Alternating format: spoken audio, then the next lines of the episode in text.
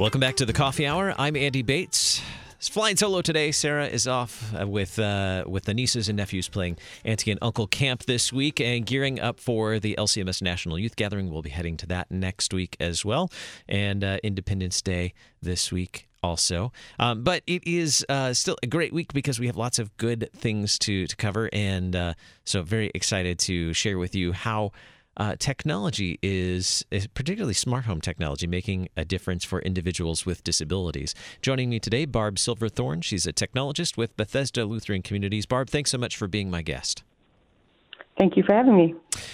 Barb, what does a technologist do uh, with Bethesda Lutheran Communities? What are, what do you get to do as a technologist when serving? Um, it's an exciting time. I get to explore new technology and try and identify ways that it can support the people we serve in St. Louis and in other areas um, where Bethesda has offers services.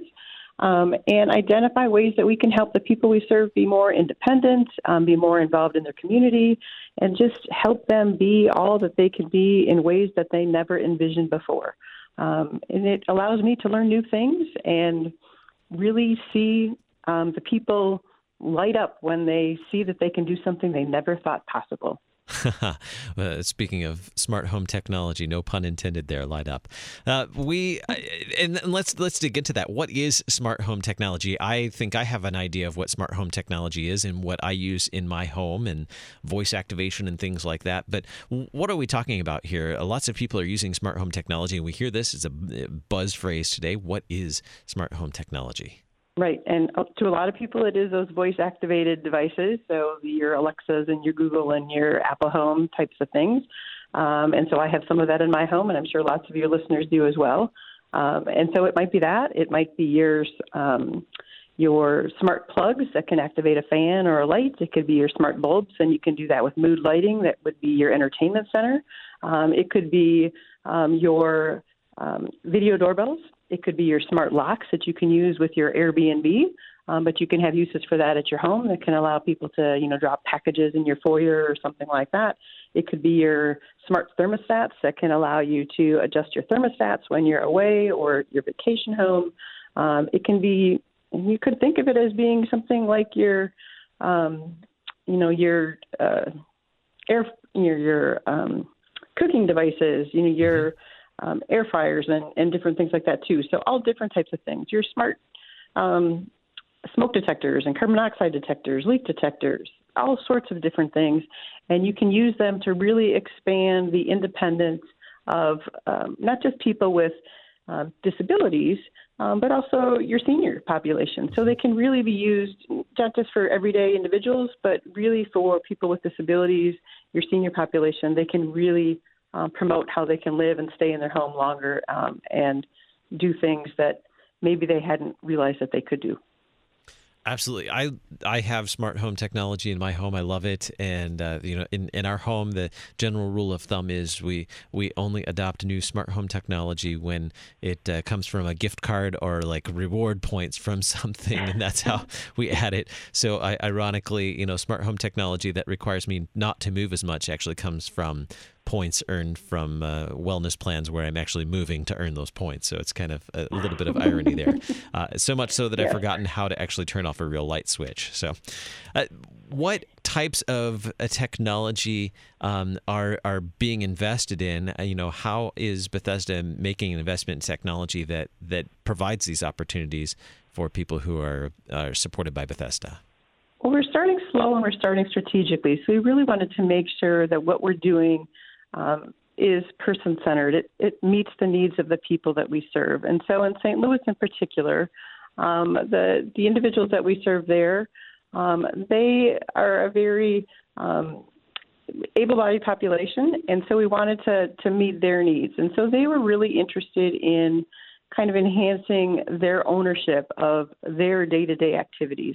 So they're using Alexa devices in the home and they have different Alexa devices. So they have not just the simple dots in their bedroom controlling their lights and things, but they actually have the Echo Show in the kitchen and they love being able to have that calendar device where they can set the appointments for all the individuals in the home. They can do the reminder devices. Um, they can actually do the um, adding um, items to the grocery list for the home so they can keep the grocery list for all the individuals in the home. They can actually do some online shopping and they can check their prices. They can go and they can check for healthy recipes and they can look at those recipes and they can add those um, items to the grocery list. Um, and so they really get engaged by that type of video display and taking ownership of um, the home as a whole, all of the individuals in it. Um, so the same type of thing that you would do as as any family. Mm-hmm. Um, and so it's an ownership, it's an inclusiveness, it's embracing the technology and what it can do for them as a family. Absolutely, and it's it's relatively easy to to use and to learn. So much so that uh, when we first started using our device, I think our son was around three years old, and um, you were talking about making a grocery list on your Alexa device. Uh, our son figured it out quickly and started adding things to the shopping list. um, uh, unbeknownst to us, we'd get we'd get to the, yes. the grocery store and look at the shopping list, and there are all kinds of interesting things on there that I wouldn't have put on the shopping list. that yes. he figured out how to add to the shopping list very subtly. Mm-hmm. It, it, it is really neat technology that you know to be able to do that uh, voice activated and to keep it all in one place. You know, one of the the uh, just the simplest thing like a timer that we use in our house. You can set a timer just yes. you know through voice control. I never realized how much we rely on timers. And it's nice to do that when you can have multiple timers going. When you're cooking, they yes. like to control the timers when they're doing their exercise and different types of habits that way. And of course, they love doing everything to music. And so they can, you know, they can have their alarm or they wake to music and other types of things. So things that you might do on a phone, um, they can do that with their Alexa devices and other types of things there too. And if they have some staffing supports, the nice thing there is they can have that continuity with respect to staff. So there can be reminders that are set and so when a new staff person comes in, there's still that you know continuity of reminders, so that the staffing changes, mm-hmm. they still see something that another staff person could have set, and you don't have to worry about post-its that are left around the house. There's there's a little bit more of that continuity of care it, it really is helpful for keeping everyone organized. That's great. Right. Well, we've, we've talked a lot about Alexas, and there is one more skill on Alexa that we haven't talked about yet, but I want to point out you can listen to the Coffee Hour and KFUO on your Alexa device and other uh, smart speakers like that as well. So now, yes, all, all you can the, do that on other favorite podcasts. Exactly. Yeah. That's right. So all our Bethesda friends can listen to the Coffee Hour and KFUO on their Alexa device. Now, we've talked a lot exactly. about Alexa and smart speakers. What are some other types of technology that are being used? used in Bethesda communities? So a lot of them, um, like the the various lighting options. Um, so it can be used. Um, some of them use the, the the smart bulbs, so they can do some dimming if they need to. If they have to administer uh, medications and the, the, harsh lighting is difficult, and you know if you have to get up and do that in the middle of the night. Mm-hmm. Um, if they need assistance um, when the, when a staff person is coming and doing um, some uh, assistance with someone who needs um, you know to be in a wheelchair or whatever when they walk into the home. They can have some assistance that way, so they have the hands free and they can do the light on with, um, without having to, to use a light switch. Um, the other piece that we're using is with the iPad. So certainly you can control lighting and other things there with the touch as well as with voice. Um, but we're using the iPads to do some other type of verbal prompting and things. So we can actually do some um, uh, behavioral consultation remotely. So you can kind of use that teledoc type of feature, um, and we can use that with certified behavioral analysts um, for not just in St. Louis but in other homes as well. And so you can do that that type of care delivery um, with smart technology as well.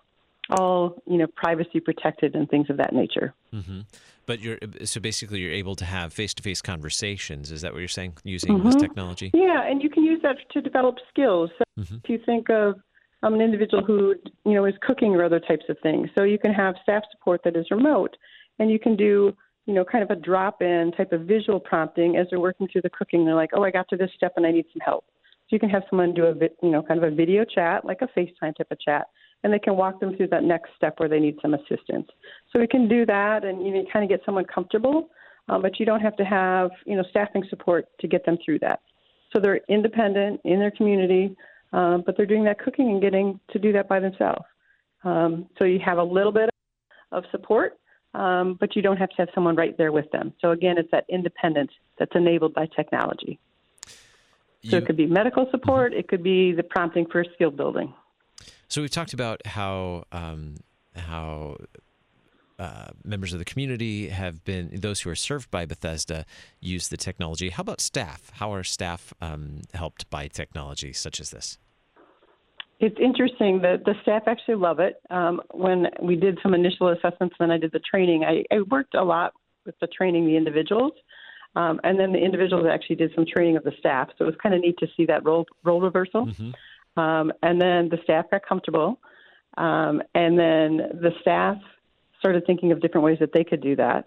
Um, and then in some of the homes where they have night staff, um, the technology was actually very supportive in giving them reminders throughout the evening to help them stay engaged with what needed to be done during the evening to keep them on task and make sure that they had, um, you know, good use of their time. Um, and then throughout the day, those reminders helped free up, um, kind of maximize their efficiency so that they could stay engaged. I mean, obviously, they could do their weather and other inquiries to make sure that they were maximizing their time with the people we support.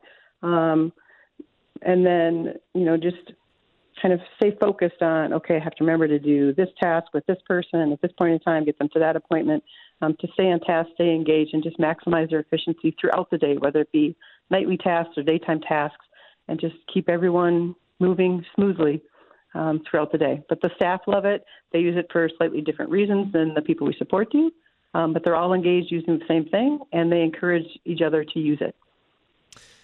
We're just about out of time. How can we learn more about Bethesda and uh, things like this, the new technology and, and other things that are going on with Bethesda Lutheran communities? Um, there's information on our website at BethesdaLC.org, um, and there are story headlines and stuff up there on our website as well.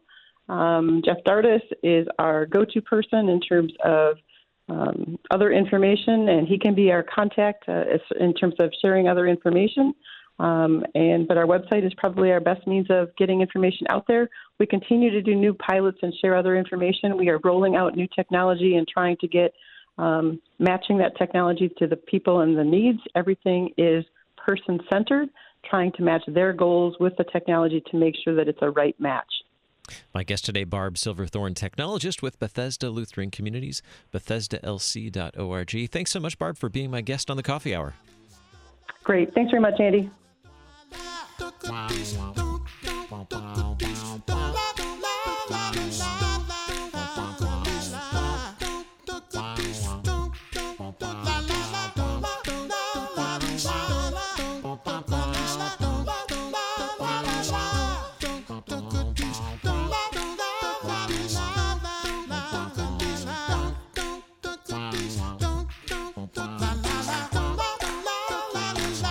The Coffee Hour with Andy and Sarah is a production of KFUO. To support the Coffee Hour and KFUO Radio, visit KFUO.org. You can also text KFUO to 41444 or send an email to gifts at KFUO.org. And you can call us at 800 844 0524. KFUO. Christ for you, anytime, anywhere.